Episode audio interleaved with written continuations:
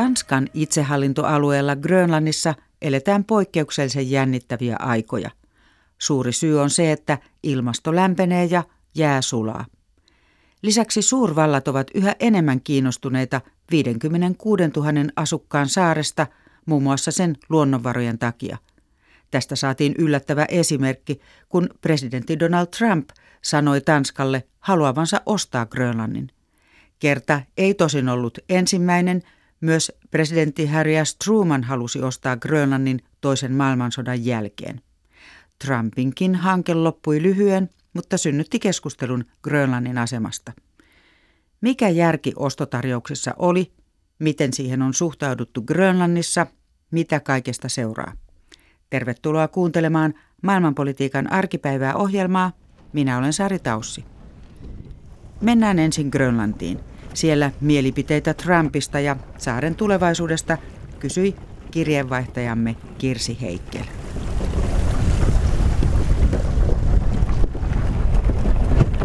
Täältä kuulostaa, kun pienellä moottoriveneellä ajetaan jäävuoresta irronneiden lohkareiden päältä merellä. Ollaan Ilulissatissa, jäävuorivuonossa, joka on Unescon maailmanperintökohde. Viereiseltä jäätiköltä irronneet vuoret ovat jylhä ja pysäyttävä näky. Paikalliset uskovat, että Titanikin upottanut jäävuori lähti liikkeelle täältä. Tässä jäävuonossa tutkijat ovat yrittäneet selvittää, miksi jäätikkö sulaa niin nopeasti ja niin laajalta alueelta kuin se tekee. Ilmastonmuutos on ristiriitainen asia paikallisille tässä 5000 asukkaan kaupungissa. Turismi kukoistaa, mutta samalla paikallisista huokuu suru siitä, että alue muuttuu niin nopeasti. Kävijöiden määrän uskotaan tänä vuonna yltävän 50 000. Taivanilainen Keitti Song on tullut Taipeista asti ihastelemaan jäävuoria. Yeah, and I was not disappointed. It's very breathtaking and mesmerizing. And uh, we had beautiful, beautiful weather, so it's very comfortable. Minusta näkymä oli henkeä salpaava ja kiehtova. Yeah, I have actually, especially seeing all the melted ice, and I think it's definitely... Olen ajatellut ilmastonmuutosta, varsinkin kun näin kaiken sulaneen jään täällä. Turistiryntäys on vasta alussa, mutta suurvallat ovat pitäneet Grönlantia tähtäimessään pitkään. Siitä huolimatta elokuinen tarjous pääsi yllättämään. Well, Greenland, I don't know, it got released somehow. It's just something we talked about. Denmark essentially owns it, and we'd be interested, but we'll talk to them a little bit. Presidentti Donald Trump toi julki Yhdysvaltojen halun päästä parhaille paikoille arktisella alueella. Jeg tror, ja, han har sine meninger, ja, men jeg tror ikke, man kan købe en folk. Grönlantilainen Zulut Gasle sanoo, että Trumpilla on nyt kaikenlaisia ajatuksia. Eihän kansaa tai maata voi ostaa. Hän voi kyllä tulla ostamaan kalaa tai katkarapuja tänne, mutta ei meitä. Tanskalainen Andreas Holk on töissä Grönlannissa. Jeg troede lidt, det var en joke til at starte med, men, øh, men man kan godt forstå det, fordi det er jo, altså, der er mange ressourcer heroppe og sådan. Minusta se oli vitsi. Ymmärrän kyllä, että sitä Yhdysvallat varmasti haluaisi. Ei Trumpin ostotarjousta voinut vakavasti ottaa. Trumpin lausunto oli kylmä suihku grönlantilaisille. Se oli muistutus siitä, että vanha etupiiriajattelu on voimissaan. Lehdissä kommentoidaan vielä kuukausi lausunnon jälkeen, että Yhdysvaltoihin ei ole luottamista. Ahvenanmaalta kotoisin oleva tutkija Maria Agreen on töissä Nuukin yliopistolla. Hän tutkii kansainvälisiä suhteita arktisella alueella ja sitä, miten Grönlanti asemoituu niihin nähden. Eh, man har nu märkt att Kina kommer med framfart här i Arktis. Eh, man, Kina har börjat investera i gruvprojekt. Man har också sett att Kina har varit intresserad av att in, eh, investera i flygfältsprojekt. Som... On huomattu, että Kiina tulee kovalla vauhdilla tänne arktiselle alueelle. Se sijoittaa kaivosprojekteihin ja se on ollut kiinnostunut sijoittamaan lentokenttiin.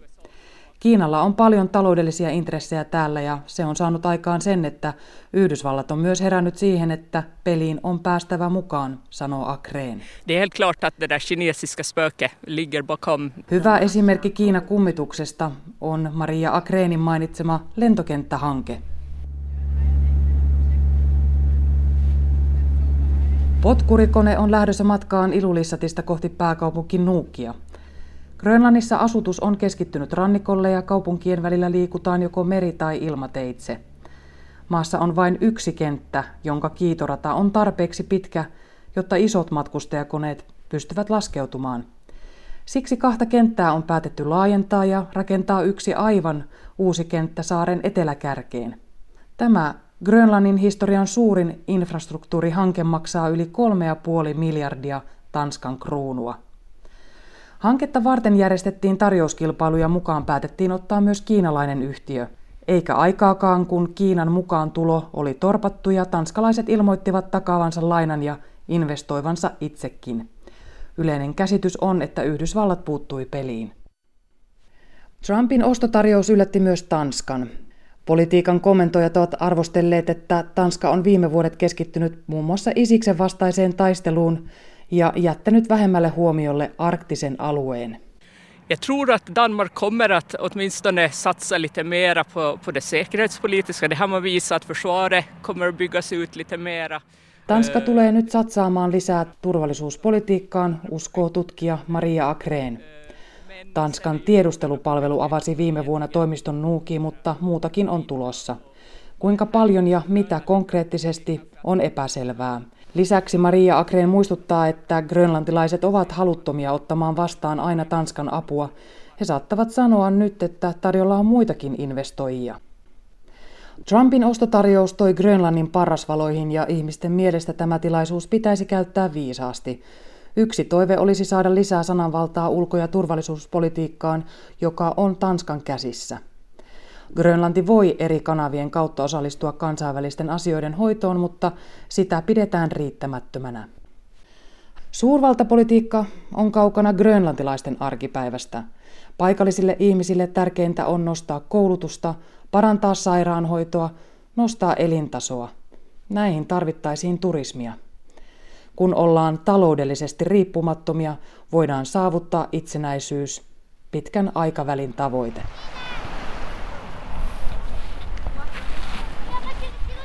Lapset leikkivät hiekkarannalla nuukissa. He yrittävät saada napattua jäävuoresta irronneen pienen palasen kastelematta kenkiään. Ja kun he saavat jääpalan, he laittavat sen muovikassiin ja lähtevät iloisesti pois. Mitä ihmettä?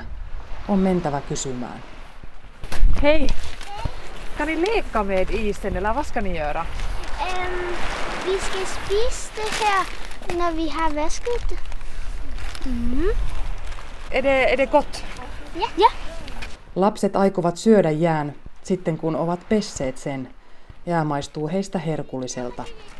Pakkohan se on maistaa.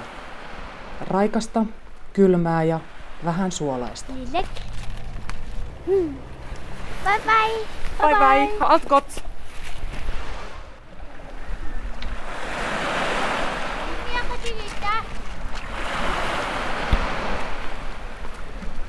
Toimittaja tässä edellä oli Kirsi Heikkel ja nyt meillä on yhteys Ylen Rovaniemen studioon. Siellä on tutkimusprofessori ja Arktisen keskuksen johtaja Timo Koivurova. Tervetuloa ohjelmaan. Kiitos. Grönlannista on tullut suorastaan ilmastonmuutoksen symboli jääkarhuineen. Miten ilmaston lämpeneminen ja jään sulaminen siellä uusimpien tietojen mukaan etenevät? No todella nopeasti etenee, että tosiaan tämä IPCC tuore raportti tästä kryosfääristä ja, ja merten, merten muuttumisesta niin puhuu, puhuu aika ankeata kieltään. Eli Grönlannin mannerjäätikkö menettää massaa keskimäärin 278 miljardia tonnia vuodessa aikavälillä 2006-2015. Se on valtava määrä ja sitten kun ajatellaan, että arktinen alue lämpenee kaksi kertaa nopeammin kuin globaali keskiarvo, niin ja nämä, nämä kasvihuonekaasupäästöjä ole saatu, saatu niin kuin kuriin, niin, niin, niin se sulamisvauhti vain todennäköisesti kiihtyy. Timo Koivurova, tapaat säännöllisesti grönlantilaisia muun muassa arktisen alueen kokouksissa. Miten huolissaan he ovat tästä ilmastonmuutoksesta, että onko tämä pääasia, joka on heidän mielessään? No kyllähän sielläkin ihmisiä on ja tavallaan omalla tavallaan ovat huolestuneita ilmastonmuutoksesta, mutta oikeastaan se, se suuri kuva on se, että kyllä siellä niin kuin hallinto ja puolueet Grönlannissa niin, niin keskittyvät monipuolistamaan taloutta ja kouluttamaan kansansa. Kyllä se on se iso kuva. Se näkyy siinä myös, että millä tavalla Grönlanti, Grönlannin inuitit tämän itsehallintonsa avulla ovat avanneet nämä meret ja maat öljyn, kaasu ja mineraalien hyödyntämiselle. Ja myös sit siinä, että, että Grönlanti on vetäytynyt myös Pariisin sopimuksesta muun muassa vedoten siihen, että se, sen nämä, nämä globaalit ja tavallaan Grönlannin ilmastonmuutostorjuntatoimenpiteet niin, niin häiritsisivät sen, sen sosioekonomista kehitystä. Eli Grönlanti on vetäytynyt tästä Pariisin sopimuksesta, Kyllä. vaikka Tanska siihen kuuluu. Joo. Eli heillä on sen verran valtaa päättää sitten näistä ulkosuhteista. Kyllä joo, että siinä on se lähinnä se niin kuin ulko- ja turvallisuuspolitiikkaa niin kuin Tanskalla, Tanskalla vielä. Hmm. Tätä ei ehkä tulla niin ajatelleeksi, että grönlantilaiset ovat valmiita hyödyntämään näitä luonnonvaroja, joita pidetään itsessään ilmastonmuutoksen aiheuttajina. Kyllä. Voiko sanoa, että grönlantilaiset näkevät ilmastonmuutoksen myös mahdollisuutena? No kyllä joiltain osin mielestäni näin on, eli, eli juurikin niin kuin esimerkiksi turismibisnes varmaan, varmaan tällä tavalla, koska niin paljon huomiota keskittyy sinne, sinne Grönlantiin tällä hetkellä ja, ja tietenkin siellä, siellä Grönlanti sulaa ja tavallaan sitä, sitä markkinoidaan vähän semmoisella ajatuksella, että tulen näkemään Grönlanti ennen kuin se sulaa, tulen näkemään Arktinen alue ennen kuin se sulaa. Ähm, mutta sitten niin kuin su, suuremmassa kuvassa niin nämä öljynporaukset, kaasunporaukset sieltä merialueilta tai, tai mineraali, mineraalien hyödyntämiset, niin niiden, niiden sysäjänä on sitten eri asiat kuin ilmastonmuutos. Että se on enemmänkin tämmöinen pitkän aikavälin Grönlannin inuittien tavallaan tavoite rakentaa toimiva yhteiskunta, joka voi saavuttaa itsenäisyyden jollain tietyllä aikavälillä. Mutta tämä ilmaston lämpeneminen voi helpottaa niiden luonnonvarojen hyödyntämistä? No voi helpottaa ehkä joissain osissa sitten, mutta että kyllä mä sanoisin näin, että, että enemmän niin kuin puhutaan siitä, että kun Arktinen jäämeri niin kuin menettää jääpeitteensä, niin siellä tavallaan paljastuu sitten, sitten ikään kuin jäätöntä merta, jossa voitaisiin niin kuin, sitten porata sitä öljyä ja kaasua. Että Grönlannin päällä on kuitenkin niin valtava jäämassa, että, että, että se on vaikeampi nähdä niin kuin ehkä, ehkä sillä tavalla. Hmm. No minkälaiset mahdollisuudet siellä on hyödyntää näitä luonnonvaroja, öljyä, kaasua ja uraniakin siellä on. Se taitaa olla kovin vaikeaa tällä hetkellä kuitenkin. No kyllä se on ollut vaikeaa, että siellähän on ollut monienkin kansallisia öljyyhtiöitä porailemassa siellä, varsinkin niin kuin Länsi, Länsi-Grönlannin merialueella. Ja tuota, siellä ei ole oikeastaan minkäänlaisia löydöksiä tehty ja kyllä siellä muistaakseni kolme, kolme öljyyhtiötä vielä koettaa kartoittaa. Siellä piti olla paljonkin öljyä, öljyä ja kaasua, mutta, mutta sitä ei ole löytynyt. Sitten kun tullaan tähän mineraalipuoliin, harvinaisiin maametalleihin, uraaniin, niin niitä on kyllä löytynyt ja, ja noin niin kuin tietyllä aikavälillä vähän riippuen siitä, että mille, miten vaikeaksi tavallaan se keskustelu menee siitä, että miten, minkälaiset nämä ympäristövaikutukset on uraanin, uraanin kaivamisella ja muilla, muilla näillä mineraalitoiminnalla, niin siitä riippuu sitten, miten nopeasti siellä nämä, nämä kaivostoimi, kaivostoiminta pääsee, pääsee niin kuin käyntiin. Vaaditaanko siihen ulkopuolista rahaa? Se on aika kallista puuhaa etsiä niitä mineraaleja. No kyllä, kyllähän siinä on niin kuin ei-grönlantilaiset toimijat ovat asialla, eli kaikki öljy- ja kaasun poraus ja mineraalitoiminta, niin sehän on keskittynyt isoille, valtavan isoille yrityksille, jolloin sitten, sitten monesti niin kuin osakkeen omistajia eri puolilta maailmaa, eli ne pääomat niin tulee sitten, sitten tota eri puolilta maailmaa ja myös Kiinasta. Timo Koivurova, olet perehtynyt arktisen hallinnon ja oikeuden kysymyksiin. Miten katsot tätä kokonaiskuvaa, nyt tätä Trumpin tarjousta ostaa Grönlantia, niin mikä siinä oli motiivi Yhdysvalloilla? Onko se tämä pääsy näihin raaka-aineisiin? No se on tietenkin oma ehkä spekulatiivinen kysymyksensä, mutta tota, kyllähän siinä voidaan, voidaan ajatella niin kuin, niin kuin oikeastaan kahdella tavalla. Eli, eli se, että, että kyllähän siellä todistusti on – paljon sitten harvinaisia maametalleja, erilaisia mineraaleja ja kyllä se varmasti voi olla hyvinkin yhtenä, yhtenä motiivina. Me, me tiedämme, että, että yli 90 prosenttia harvinaista maametalleista niin Kiinalla on, Kiinalla on monopoli näihin ja niin ne on nyt kuitenkin sen tulevan, tulevan ekonomian, tulevan talouden niin kuin, niin kuin, niin kuin tavallaan keskeisiä rakennuspalikoita. Mutta jos ajatellaan niin kuin geopoliittisesti ja niin kuin turvallisuuspoliittisesti, niin, niin voidaan, voisi ajatella näin, että, että juuri tämä Trumpin hallinto on, on luonut, luonut tämmöistä päinvastoin kuin edelliset USA-hallinnot niin hyvin pitkältä aikaväliltä, niin on luonut tämmöistä mielestäni, omasta mielestäni pitkälle perusteettomia uhkakuvia kiinalaisten tuomasta sotilaallista uhkasta alueella tai, tai Venäjän aggressiivista käyttäytymisestä. Eli tämän tyyppisiin uhkakuviin, joita tietenkin suurvalta niin kuin, niin kuin niin kuin USA voi synnyttää, niin, niin tämän tyyppisiin uhkuihin vastaamisessa tämmöisessä Grönlannin ostamisessa voisi olla tietyllä tavalla järkeä. Mutta toisaalta pitää kysyä myös se, että, että minkä takia, koska siellähän USAhan, sehän on NATO-aluetta se, se mm. Grönlanti ja, ja USAlla on siellä tuulen asema ja, ja sotilaallista toimintaa ollut, ollut koko kylmän sodan ja, ja siitä eteenpäinkin, että en näe mitään selkeää hyötyä mistä, jostain tietystä – että USA ostaisi hmm. Grönlannin.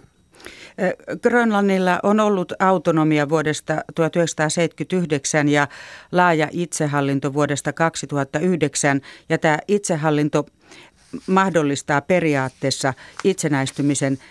Miksi siitä puhutaan tulevaisuuden projektina? Miksi se ei voi toteutua nopeammin? No se on, se on tietenkin siitä, että Grönlannin julkisen talouden menoista niin suurin osa katetaan täällä Tanskasta saatavalla tulonsiirrolla. Eli ihan selkeästi Grönlannin poliittiset puolueet suurin osa niin ajaa itsenäisyyttä, mutta hyvin maltillisesti. Ja, ja tietenkin lähtien siitä, että, että kyllähän ää, niin kuin nämä perus niin kuin palikat pitää saada kuntoon. Talouden pitää toimia, olla omavarainen, inuittien koulutustason pitää nousta – ja kaikki nämä infrat ja, ja, ja sosiaali- ja, sosiaali- ja terveys, terveyskuviot, niin, niin pitää pystyä itse hoitamaan. Ja se on aika monen urakka, eikä sitä ihan hetkessä tehdä. Ja vaatiiko se sitten näiden luonnonvarojen parempaa hyödyntämistä? No näin on grönlantilaiset päätelleet, että, että uskoisin, että jos nyt ajatellaan, että sieltä löytyisi öljyä, kaasua kautta, kautta no, mineraaleja on löytynyt jo, niin kyllähän se tuo sitä – sitä niin sanottua omaa rahaa sitten, sitten Grönlannille, että, että en tiedä, että onko, onko, onko heillä sitten paljon muita vaihtoehtoja. Nythän se tällä hetkellä Grönlanti on keskeisimmin riippuvainen vielä kalastuksesta. Miksi Grönlanti haluaa itsenäistyä Tanskasta, jos tällä hetkellä ö, taloudellisesti kuitenkin suuri osa varoista tulee sieltä Tanskasta? No siinä on tietenkin, tietenkin paljon, paljon tätä tätä kolonialistista taustaa. Eli ihan samalla tavalla kuin Suomessa, Ruotsissa, Norjassa saamelaiset suomalaistettiin, ruotsalaisettiin tai norjalaisettiin ihan samalla tavalla Grönlannin inuitit tanska, tanskalaistettiin. Eli kolonialismi on se tausta, jota vasten mielestäni tätä itsenäistymishalua on niin kuin katsottava. Ja vasta toisen maailmansodan jälkeen niin kuin grönlantilaiset saivat ylipäänsä kansalaisoikeudet. Plus, että siinä on se, että tavallaan kuitenkin se heidän perinteiden – niin kuin elämänmuotonsa niin, niin kuin tuhoutui kuitenkin tässä, tässä, tässä kolonialismin melskeissä. Jos puhutaan vielä hetki tästä presidentti Donald Trumpin ostotarjouksesta, joka tehtiin Tanskalle. Onko Tanskalla edes periaatteessa valtaa myydä Grönlanti? Tanskalla ei ole, ei ole periaatteessa valtaa myydä Grönlantia. Eli kyllä se on Siis, siis sillä 2009 sopimuksella ja sitten se kirjattiin myös lainsäädäntöön, tehtiin ikään kuin tämmöinen oikeudellinen tiekartta tulevaisuuteen, jossa niin kuin lähtökohtana on se, että tanskalaiset hoitaa nämä, nämä ulko- ja turvallisuussuhteet ja, ja grönlantilaiset hoitaa oikeastaan kaikki muut omat sisäiset asiansa ja jonkun verran myös äh, ulkomaanpolitiikkaa. Esimerkiksi tämä Pariisin ilmastosopimus. No vaikka, oikeastaan kaikki nämä, nämä sopimukset, mitkä, mitkä Tanska ratifioi, niin ne menee sen jälkeen Grönlantiin että on jo nyt sovittu tavallaan siitä, niistä niin kuin, niin kuin askelmerkeistä, että, että millä tavalla Grönlanti voi itsenäistyä. Eli kansanäänestyksen jälkeen ää, niin, niin, niin, niin tämä, tämä prosessi voidaan käynnistää ja, ja periaatteessa se voi kansana sitten perustaa itsenäisen valtion. Tämän Tanska on täysin tunnustanut. Ei, ei, ei tämmöisessä tilanteessa niin kuin Tanska voi harkita jotenkin, että se myisi mm. Grönlannin. Vielä tutkimusprofessori Timo Koivurova, Näyttää olevan aikamoinen kilpajuoksu tuonne arktiselle alueelle, että siellähän suurvallat kaikki ovat kiinnostuneita siitä. Voiko sanoa, että hyötyykö Grönlanti tästä kilpajuoksusta vai miten siinä käy? No kyllä varmasti hyötyy sillä tavalla, että siellä on paljon enemmän niin kuin huomiota Grönlantiin ja sitä kautta ainakin niin kuin voisi kuvitella, että niin kuin turist, turistivirrat virrat niin kuin, niin kuin, paranevat sinne ja että Grönlanti kuitenkin keskittyy hyvin keskeisesti Tanskan kanssa siihen, että se pyrkii tähän oman valtionsa niin kuin jossain vaiheessa oman valtionsa perustamiseen ja tavallaan sille niin kuin edellytykset rakentamaan. Sitten on oma kysymyksensä on sitten se, että miten, miten tämä tavallaan arktiseen alueeseen ja varsinkin Trumpin hallinnolta kohdistuva tämmöinen turvallisuuspoliittinen kiinnostus, niin miten se tulee aiheuttamaan. Ja se on varmasti semmoinen asia, jota, jota Grönlanti ei haluaisi nähdä – koska sitten siinä vaiheessa tavallaan niin kuin se sotilaspoliittinen logiikka astuu kuvaan, joka ei välttämättä ole myöskään, myöskään sitten bisneksen teolle tai ilmastonmuutokselle tai millekään muullekaan niin, niin hyvä asia. Onko Kiina myös sotilaspoliittisesti kiinnostunut ja Venäjä Grönlannin alueesta? No näinhän Pentagonin raportti väitti, että jossain vaiheessa tulevaisuutta niin kuin, ikään, kuin, ikään kuin siellä oli, luotiin semmoisia uhkakuvia, että, että Kiina olisi tulossa, tulossa alueelle. Että kyllä tällä hetkellä teimme tuossa tuommoisen laajemman selvityksen valtioneuvostolle juuri, juuri Kiinan, Kiinan läsnäolosta arktisella alueella, niin kyllä se on oikeastaan muualla paitsi sitten niin kuin Venäjän Jamalin niemimaalla, niin aika vähäistä – ja se on sitten enemmän tiedettä ja se on, se on niin kuin sitä taloudellista toimintaa. Ja totta kai sitten kun puhutaan todella pitkän aikavälin kehitysprosesseista, niin voidaan ajatella, että ehkä, ehkä sitten jossain vaiheessa Kiinakin voisi olla jonkunlainen sotilaspoliittinen toimija. Mutta, mutta monesti tässä tehdään niin kuin väärän tyyppisiä niin kuin vertailuja, aletaan miettimään jotain Etelä-Kiinan merta, joka on niin kuin ikään kuin Kiinan takapihaa – ja sitten me sitten ajatellaan, että no samalla tavallahan ne tulee käyttäytymään siellä Artsella jäämerellä, jossa mm. kuitenkin on Yhdysvallat ja, ja, ja Venäjä kes, niin kuin hyvin voimakkaat toimijat, sotilaspoliittiset toimijat, niin mun on hyvin vaikea nähdä, että Kiinalla mikään valtavan suuri rooli sotilaspoliittisesti olisi niin kuin Artsella, Artsella alueella tai Grönlannissa. Mutta sitten kun puhutaan, puhutaan jostain niin Venäjästä, niin sanoisin aika, aika selkeästi, että, että kyllä Venäjä, Venäjällä on – kun se on suurin piirtein niin kuin se maantieteellisesti puolet, puolet arktista aluetta, niin kyllä se hyvin keskeisesti niin kuin, niin kuin satsaa niihin omiin alueisiinsa eikä mihinkään Grönlantiin. Näin sanoi arktisen alueen hallinnon ja oikeuden kysymyksiin perehtynyt Rovaniemellä sijaitsevan arktisen keskuksen johtaja Timo Koivurova. Ensi kerralla maailmanpolitiikan arkipäivää ohjelman aiheena on Ukraina. Maa on juuri nyt esillä – osana presidentti Trumpiin kohdistuvaa virkarikostutkintaa. Kiitos seurasta.